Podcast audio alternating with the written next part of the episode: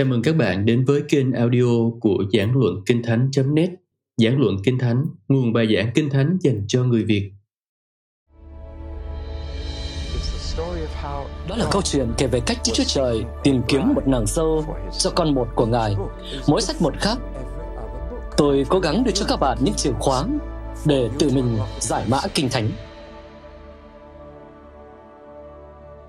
Giải mã Kinh Thánh cùng David Paulson Sách Abdia và Joel phần 2 trong bài trước, chúng ta đã xét đến Abdia, người đầu tiên trong nhóm nhiều tiên tri liên quan đến cuộc đu đầy và bây giờ chúng ta sẽ chuyển sang 10 năm sau Abdia. Lời tiên tri của Abdia gần như chỉ nhắm tới các dân khác và đưa ra một viễn cảnh về những điều tốt đẹp cho Israel. Nhưng ở đây lại hoàn toàn ngược lại. Joel hay Joel theo cách gọi của chúng ta. Ông xuất hiện vào 10 năm sau đó và dùng đến chính khái niệm mà Abdia đã khởi xướng, ấy là ngày của Đức giê va hay ngày của Chúa hầu gần. Khi đó, Ngài sẽ báo trả. Khi đó, Ngài sẽ có ngày của mình. Nhưng có một sự thay đổi lớn trong Joel. Ấy là ông nói rằng ngày đó cũng đồng nghĩa với sự phán xét trên Israel. Đây là một cú sốc Người trong hội thánh sẽ sốc khi nghe rằng họ phải lên thiên đàng thì mới an toàn. Ôi, tôi cứ tưởng là tôi an toàn rồi chứ. Điều đó có trong dân số ký. Xin thông tin cho một số anh chị em như vậy. Ý niệm rằng tên mình có thể bị xóa khỏi sách sự sống là một cú sốc với dân Chúa. Ôi, cứ tưởng tên tôi ở đấy mãi mãi chứ. Không, nó có còn ở đó, chừng nào anh còn trung tín với Chúa Giêsu, tiếp tục tin cậy Ngài và vâng lời Ngài cho đến cuối cùng. Israel đã bị sốc khi nghe rằng ngày của Đức giê va có thể không phải là tin vui với cả các người, vì Đức giê va tuyệt đối công bằng và tội lỗi nơi dân Chúa cũng nghiêm trọng với Ngài, không kém tội lỗi ngoài vòng dân Chúa. Bao giờ thì chúng ta mới rút ra bài học từ đó đấy? Roma chương 2 nêu khá rõ điều đó. Phaolô nói với các tín đồ rằng nếu anh em làm chính những điều mà anh em chỉ trích những người vô tín, anh em nghĩ mình sẽ thoát khỏi cơn thịnh nộ của Đức Chúa Trời sao? Vì Đức Chúa Trời không thiên vị ai, và tội lỗi trong dân Chúa cũng nghiêm trọng không kém tội lỗi ngoài vòng dân Chúa. Ý niệm rằng khi đã thuộc về Chúa thì anh có thể tự do phạm tội là hoàn toàn không đúng kinh thánh. Rằng Ngài đã cho anh một cuốn sổ sách trắng để viết một tấm séc mỗi khi phạm tội. Không phải đâu. Tội lỗi là điều nghiêm trọng với Chúa. Ai phạm phải cũng vậy và Ngài không thiên vị.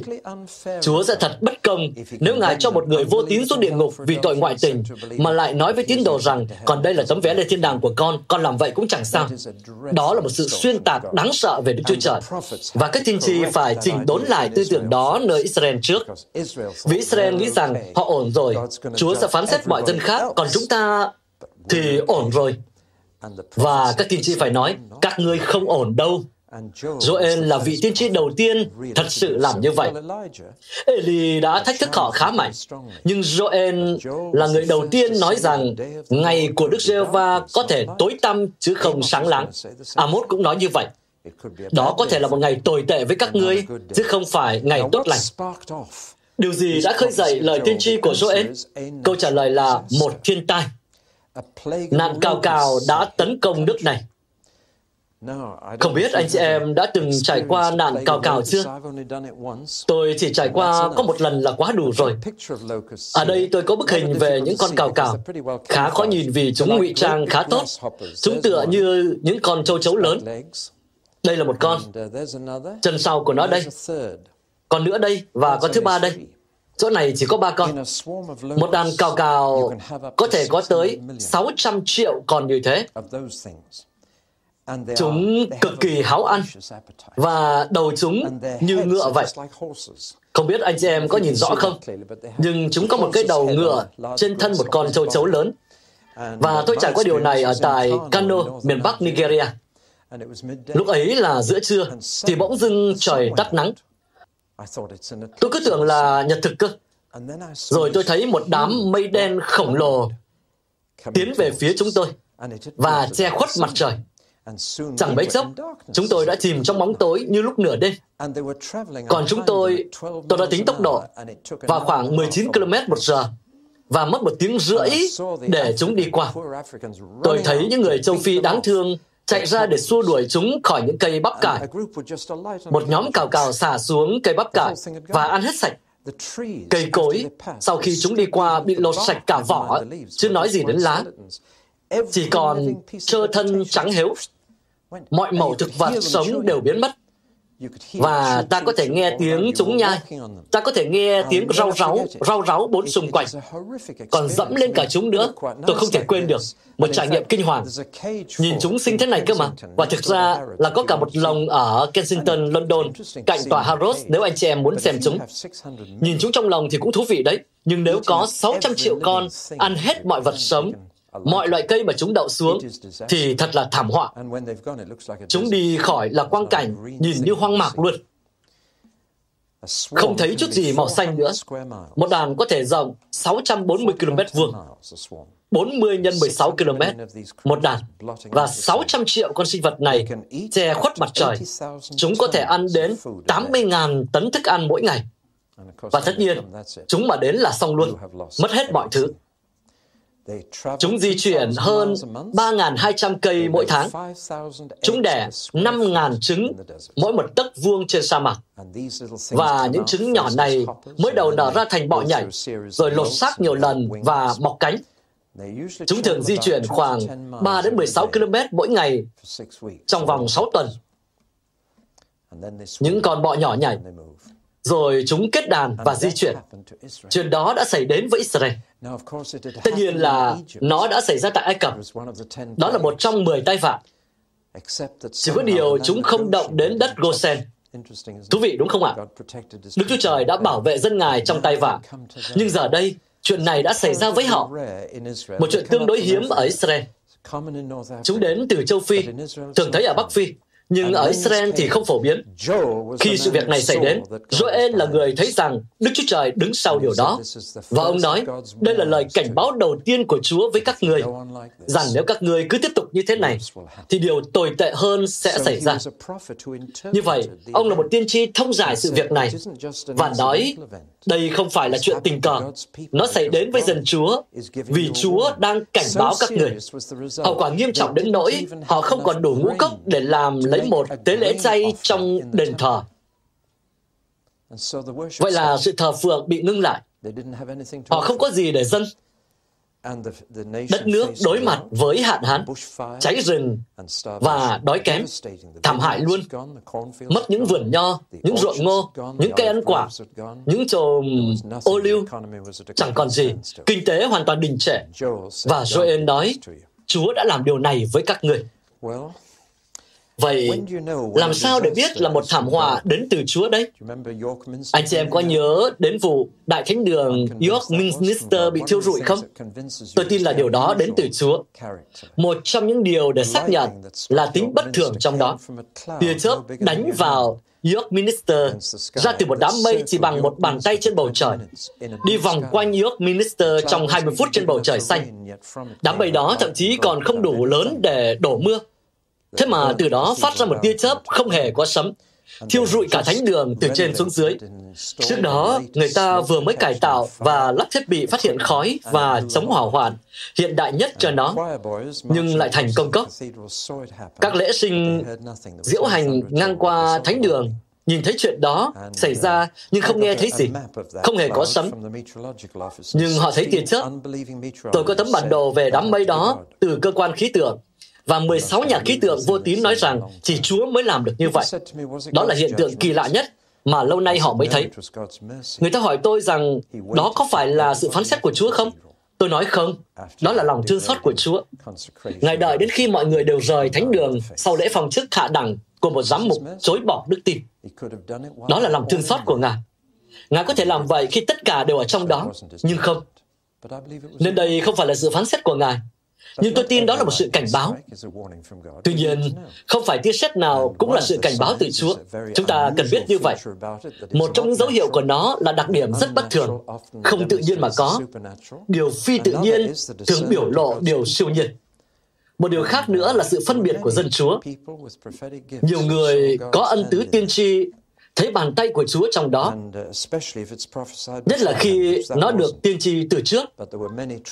Trong trường hợp này thì không, nhưng trước đấy, Nhiều người đã lo sợ không biết Chúa sẽ làm gì với một hành động khó coi như vậy trong danh Ngài. Tai họa, dù chúng có đến từ chính Đức Chúa Trời hay không, đều nhắc nhở về sự phán xét của Chúa. Và chúng ta cần coi chúng như vậy. Có lần người ta hỏi Chúa Giêsu rằng, việc thắp đổ xuống để chết những người ở Siloe có phải là Chúa làm không? Họ có tội lỗi hơn những người khác không? Chúa Giêsu đáp không. Nhưng nếu các ngươi không ăn năn, thì các ngươi cũng sẽ bị hư mất như vậy. Như vậy, mọi trận động đất, dù xảy ra ở đâu, mọi cơn bão, mọi trận lụt đều là lời nhắc nhở cho chúng ta, dù chúng có đến từ chính Chúa hay không. Tôi phải nhắc là chúng ta đừng một mực cho rằng Chúa làm tất cả những điều đó, hoặc gò ép các sự kiện cho khớp với đức tin của mình. Đừng làm như vậy như một số người. Nhưng tất cả đều là những lời nhắc nhở. Nhưng điều này còn hơn cả một lời nhắc nhở. Đó là công việc của chính Chúa, lặp lại điều Chúa đã làm với dân Ai Cập, bây giờ là với chính dân Ngài và nó đã khơi dậy cảm giác tiên tri nơi Joel. Một lần nữa, tôi luôn thấy ích lợi khi phân tích cả sách và hiểu được cấu trúc của sách. Duy có lần này người ta mới chia chương chuẩn. Vậy là tốt. Lần này họ chia đúng. Thực ra toàn bộ việc chia chương là do giám mục thành Lyon thực hiện khi ông đang cưỡi ngựa từ Paris đến Lyon và ông chia xong trong gần một buổi chiều. Một số chỗ ông chia đúng, còn một số chỗ sai bét. Nhưng chương 1, chương 2, chương 3 thực sự là ba phần của lời tiên tri. Chúng ta không biết cả ba có được nói cùng một lúc hay không. Câu 1 đến câu 12 là đoạn mô tả sinh động về nạn cào cào. Gần như một mô tả sinh học vậy. Mô tả về nạn cào cào rất xuất sắc. Chúng hành quân như binh lính như thế nào? Chúng ăn sạch mọi thứ ra sao? Người ta có thể nghe tiếng chúng nhai rau ráu như thế nào? Rất sinh động. Còn trong câu 13 đến 20, các câu ở nửa sau của chương, Joel kêu gọi cả nước ăn năn và nói, nếu các ngươi không ăn năn, thì sẽ có một sự lặp lại kinh khiếp. Đức Chúa Trời đang cho các ngươi một cơ hội. Bây giờ hãy trở lại với Chúa và ăn năn tội lỗi mình. Nếu không, thì điều tồi tệ hơn sẽ xảy ra. Ông không nói là ăn năn vì điều gì, nên chúng ta buộc phải đoán thôi. Thực ra cũng không phải đoán. Chúng ta phải nghiên cứu sách các vua một chút để xem lúc đó đang xảy ra chuyện gì. Chắc nước này đang làm sai điều gì đó. Điều gì xảy ra trên toàn quốc khiến họ phải chịu một số phận như vậy. Điều duy nhất tôi có thể tìm thấy rất thú vị Tiện đây cũng xin nói là khi ông kêu gọi họ ăn năn, ông nói, nếu không, các ngươi sẽ than khóc như một trinh nữ lớn tuổi có chồng sắp cưới qua đời trước khi thành hôn. Một lối so sánh thật thú vị. Vừa đọc thấy điều đó là tôi nghĩ ngay đến cô Faversam trong cuốn Những kỳ vọng lớn lao. Một trinh nữ lớn tuổi than khóc vì chồng sắp cưới qua đời trước khi thành hôn. Ông nói, các người sẽ bất hạnh như vậy trong suốt phần đời còn lại. Vấn đề là gì đấy? Vâng, có một điều rõ ràng. Sách Joel có nhắc tới các thầy tế lễ, nhưng không thấy nhắc đến vua. Ông đang tố cáo đất nước này về một điều sai trật. Đó là một manh mối. Khi đọc sách các vua, anh chị em sẽ thấy có một nữ vương ngự trên ngôi, chứ không phải một vua. Đó không phải là ý muốn của Đức Chúa Trời. Và Đức Trời đã hứa với vua David rằng chừng nào các vua còn giữ luật lệ và mệnh lệnh của Chúa, thì họ sẽ không bao giờ thiếu một con trai ngự trên ngôi Israel. Và đó là mệnh lệnh nghiêm ngặt của Chúa. Ngài cho họ có vua, chứ không phải nữ vương. Hơn nữa, ai là nữ vương vậy? Người nữ vương tên là Athali. Và trước đó, bà là Thái hậu. Khi vua qua đời, bà ta chiếm lấy ngôi và giết tất cả các hoàng tử để lên làm nữ vương. Và không ai làm gì để ngăn bà ta lại.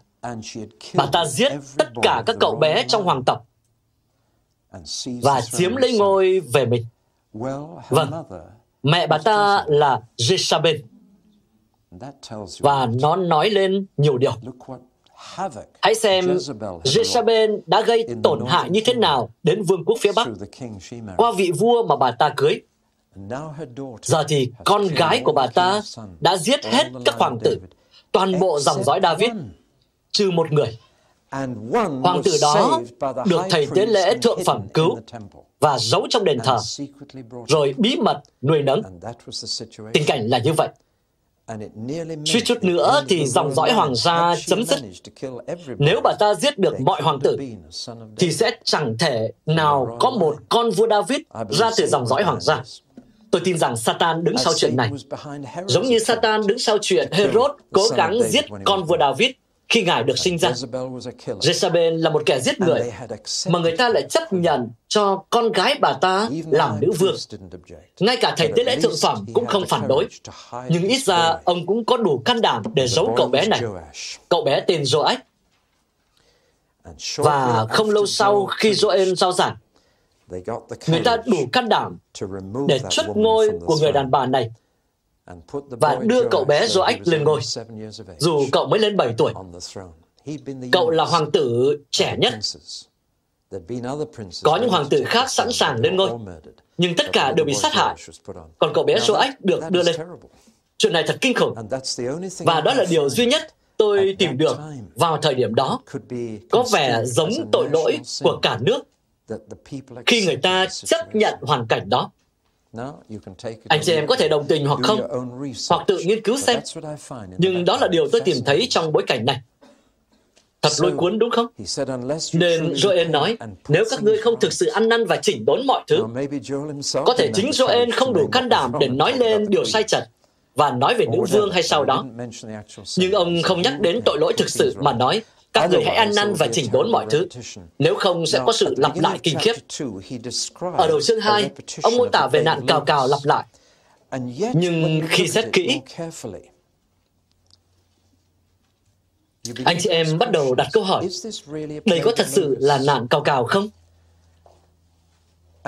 Thực ra tôi nghĩ là ông thấy một đội quân tiến đến như nạn cào cào vậy. Khi thấy nạn cao cao, anh chị em sẽ thấy nó như một đội quân. Tất cả những cái đầu ngựa này hành quân theo hàng ngũ. Và đúng là chúng hành quân theo hàng ngũ. Chúng kéo nhau đến và ăn sạch mọi thứ. Tôi nghĩ chương 2 nói lên rằng nạn cào cào này chỉ là hình bóng, hình ảnh về một đội quân đang tiến đến, hàng ngàn binh lính hành quân trên xứ đó, đến trên lưng ngựa và phá hủy mọi thứ. Vì tôi nghĩ ông thấy người Babylon đến. Duy chỉ có người Babylon trong tất cả các dân tộc cổ đại đi chinh phục các nước khác thực hiện chính sách đốt trụi mặt đất rất khủng khiếp. Họ không chỉ giết hết người dân và con trẻ, mà chính sách của người Babylon là giết mọi vật sống. Cho nên họ mới hủy diệt cả cây cối, bầy chiên và gia súc. Quân Babylon không để lại vật gì còn sống. Và đó là một hình ảnh rất giống với nạn cao cao.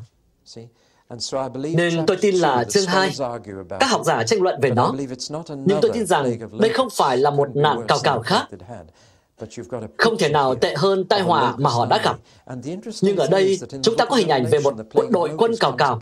Thú vị ở chỗ trong sách Khải Huyền, nạn cào cào lại xuất hiện vào cuối dòng lịch sử. Và theo sau đó là một đội quân từ phương Đông gồm 200 triệu binh sĩ. Nên tôi nghĩ là ở đây có mối liên hệ giữa đàn cào cào là động vật và đàn cào cào là con người đến để phá sạch mọi vật sống trên đất. Ông nói, đó là điều sẽ đến và lan ra. Đến một ngày, các người sẽ nghe tiếng kèn báo động, kèn sofa. Người ta sẽ thổi kèn, và đó là tai họa thứ hai. Rồi, ông lại nói, điều Đức Chúa Trời đang tìm kiếm là sự ăn năn thật. Vì chúng ta biết rằng, để hưởng ứng với lời kêu gọi ăn năn đầu tiên của ông, hầu hết mọi người đều đi trẻ chén. Họ vẫn có đủ rượu trong chai, trong vải.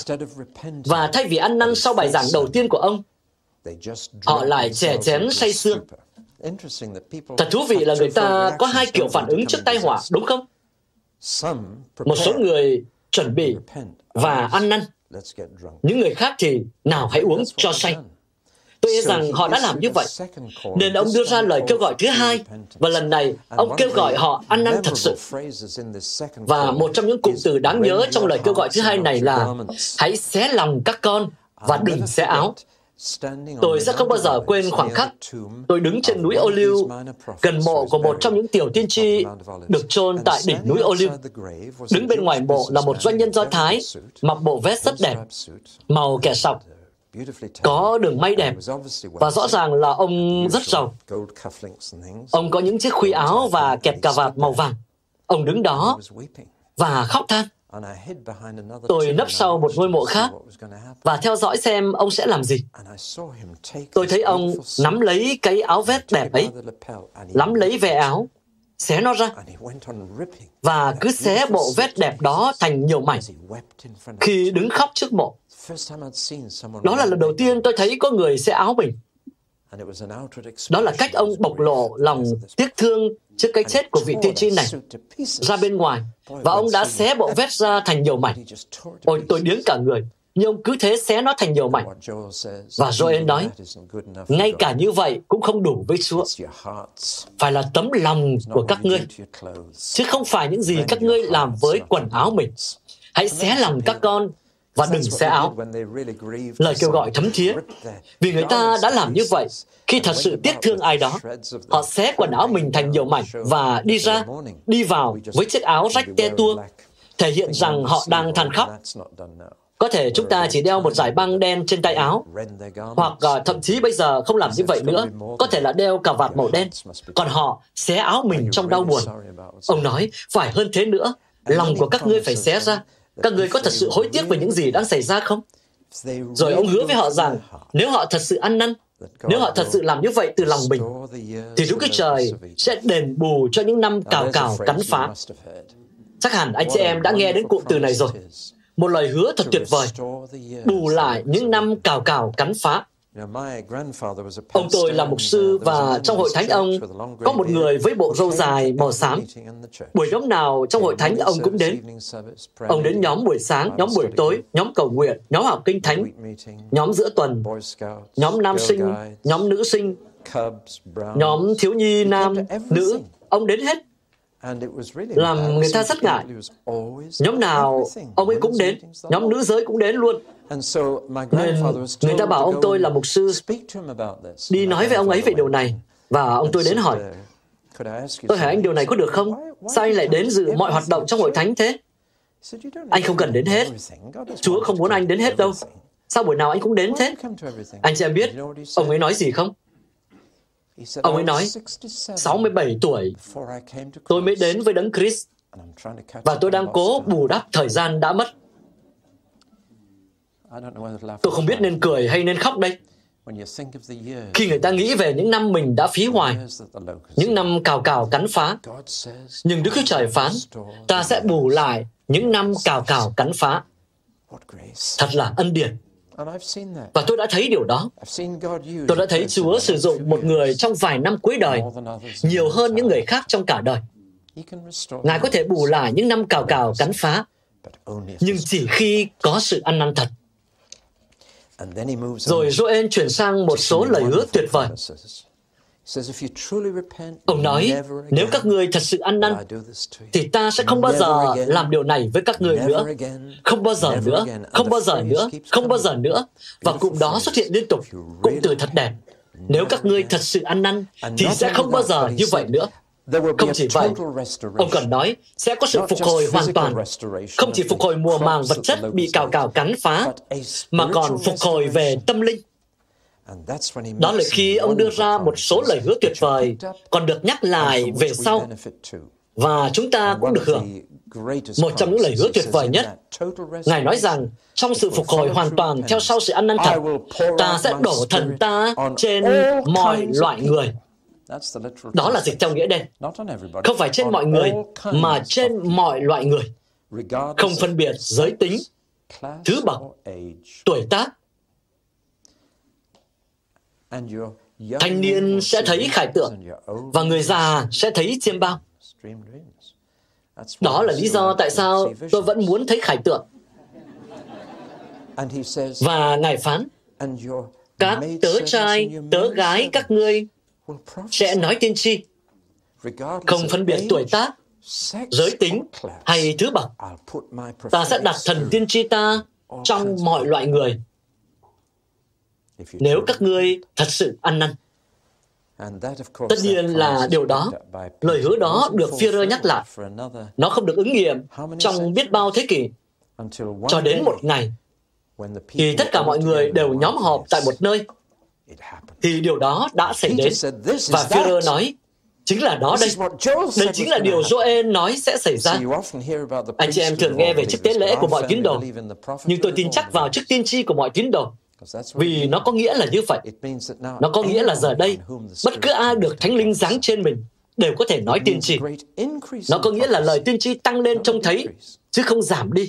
Và lễ ngũ tuần đồng nghĩa với chức vụ tiên tri của mọi tín đồ. Chính Führer đã nói, cuối cùng thì điều Joel nói cũng xảy ra. Tất nhiên, hãy nhớ rằng tại lễ ngũ tuần, cả 120 người đều là người Do Thái. Điều đó đã đến trên người Do Thái, rất lâu trước khi chạm đến dân ngoại chúng ta. Lễ ngũ tuần là một dịp lễ của người Do Thái. Chính vào cái ngày người ta kỷ niệm việc ban bố luật pháp khiến 3.000 người thiệt mạng. Đức Chúa Trời đã đổ Thánh Linh Ngài, khiến 3.000 người được cứu. Tất cả đều ăn khớp một cách kỳ lạ, một khuôn mẫu thật đẹp.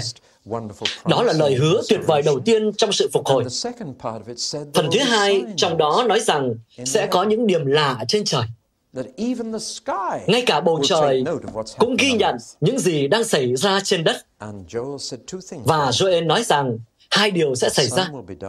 Mặt trời sẽ trở nên tối tăm, mặt trăng đỏ như máu.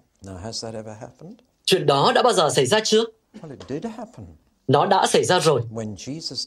Khi Chúa Giêsu chết, mặt trời trở nên tối tăm trong ba tiếng. Thêm nữa, tôi đã đọc một bài báo về thiên văn học rất hay. Tiếc là tôi không mang đi, mà để ở nhà. Một bài báo về thiên văn học rất hay. Trong đó, một nhà thiên văn học đã tìm ra rằng thời điểm đó có nhật thực. Ông tìm ra thời điểm của lễ vượt qua, của trăng tròn và mọi điều khác, cho rằng hẳn phải có nguyệt thực vào thời điểm đó.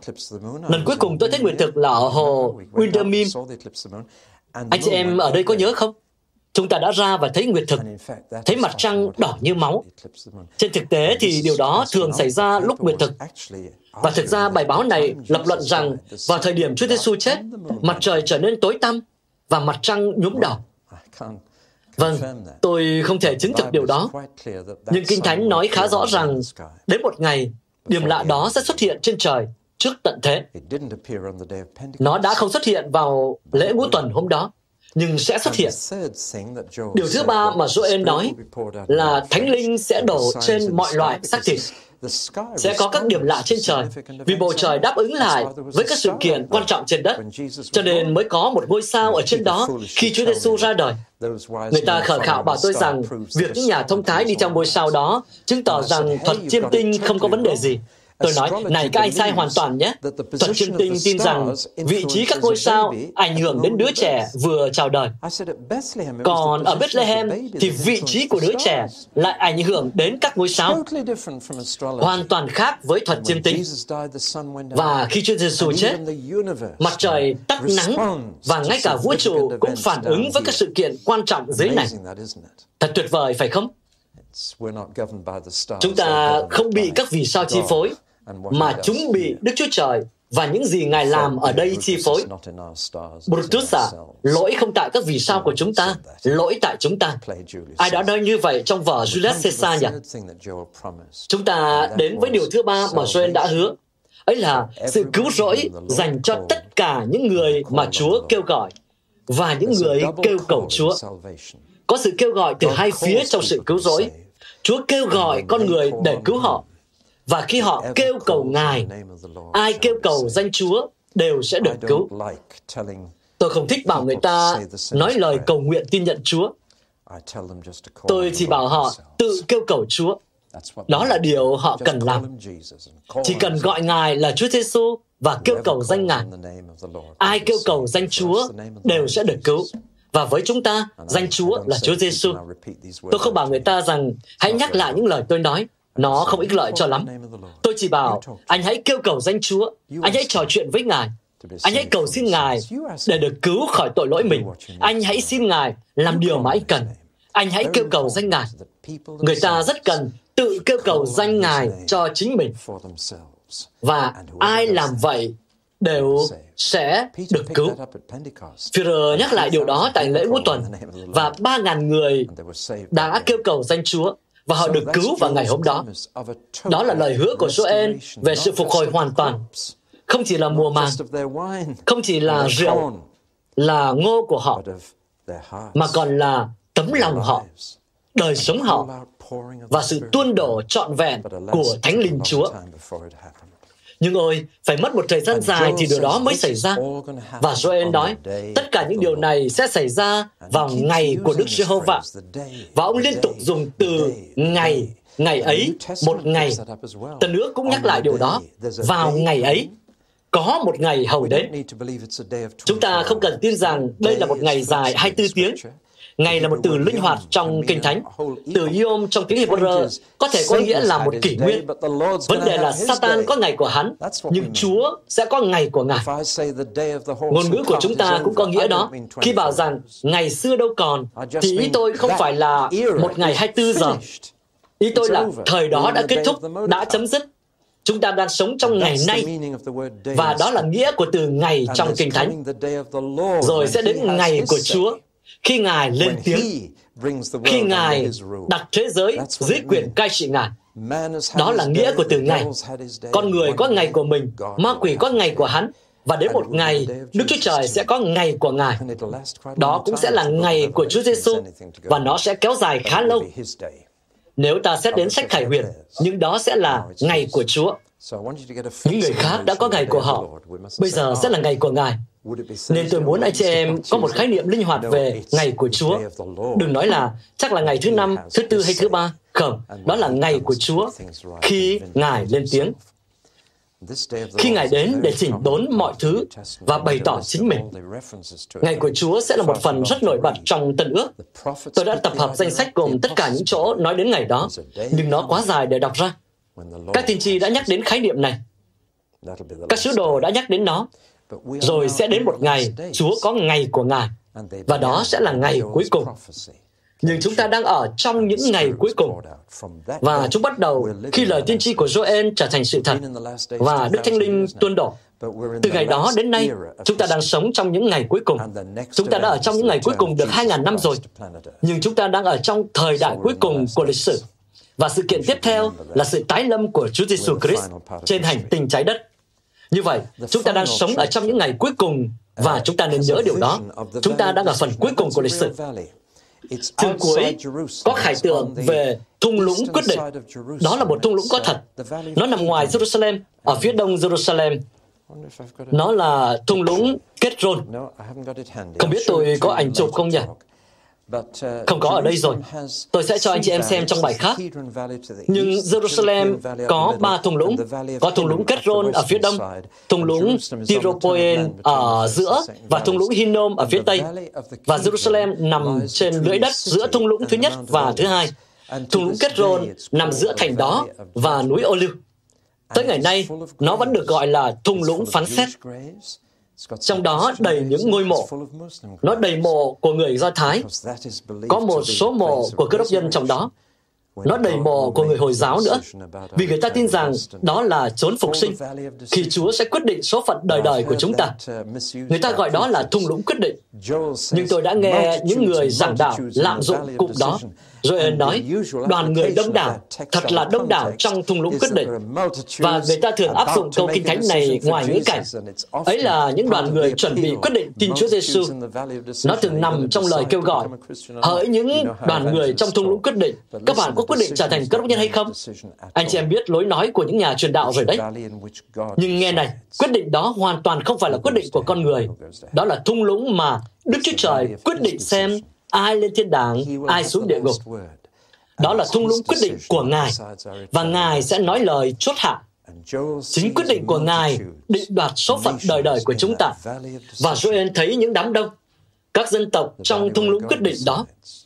Thung lũng nơi Đức Chúa Trời quyết định số phận đời đời của mọi người lại là sự phán xét cuối cùng. Và lần này là sự phán xét các dân. Khi Đức Chúa Trời báo trả những kẻ chống lại dân Ngài, chống lại mục đích của Ngài, chống lại những điều Ngài cố gắng thực hiện và sẽ thực hiện trên thế giới. Quyết định của Ngài sẽ định đoạt điều đó. Lời cuối cùng là sự minh oan cho Israel, rằng Chúa sẽ minh oan cho dân Ngài và phục hồi họ về xứ sở của mình. Nó đặt ra một câu hỏi rất lớn.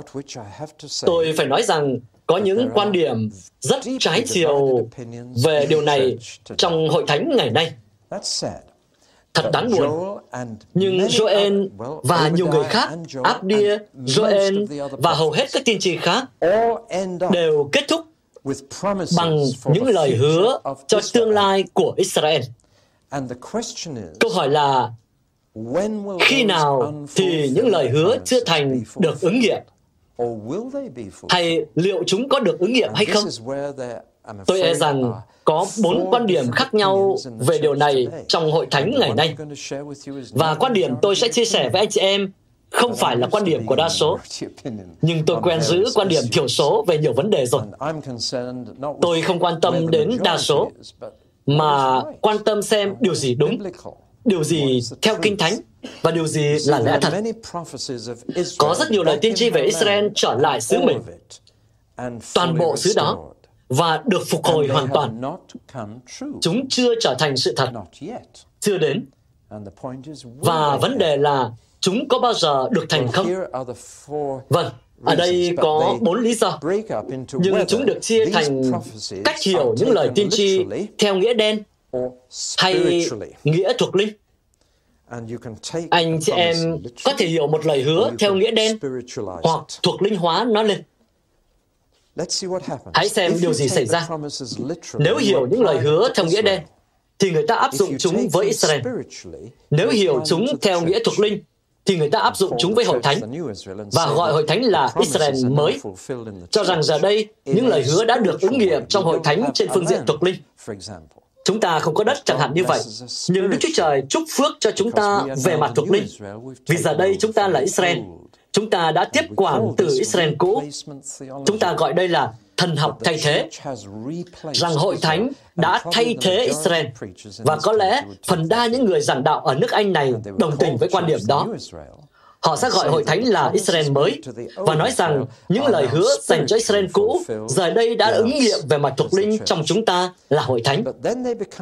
Nhưng họ lại hơi thiếu nhất quán vì họ nhận mọi phước hạnh cũ về cho hội thánh, nhưng lại giữ những rủa xả cũ cho Israel. Tôi thấy như vậy có chút bất công. Một số bản kinh thánh Authorized Versions đã gắn nhãn cho lời tiên tri của Esai trong từng đoạn, ghi là phước hạnh cho hội thánh, rủa xả trên Israel, phước hạnh cho hội thánh, rủa xả trên Israel. Tôi thấy như vậy có chút bất công.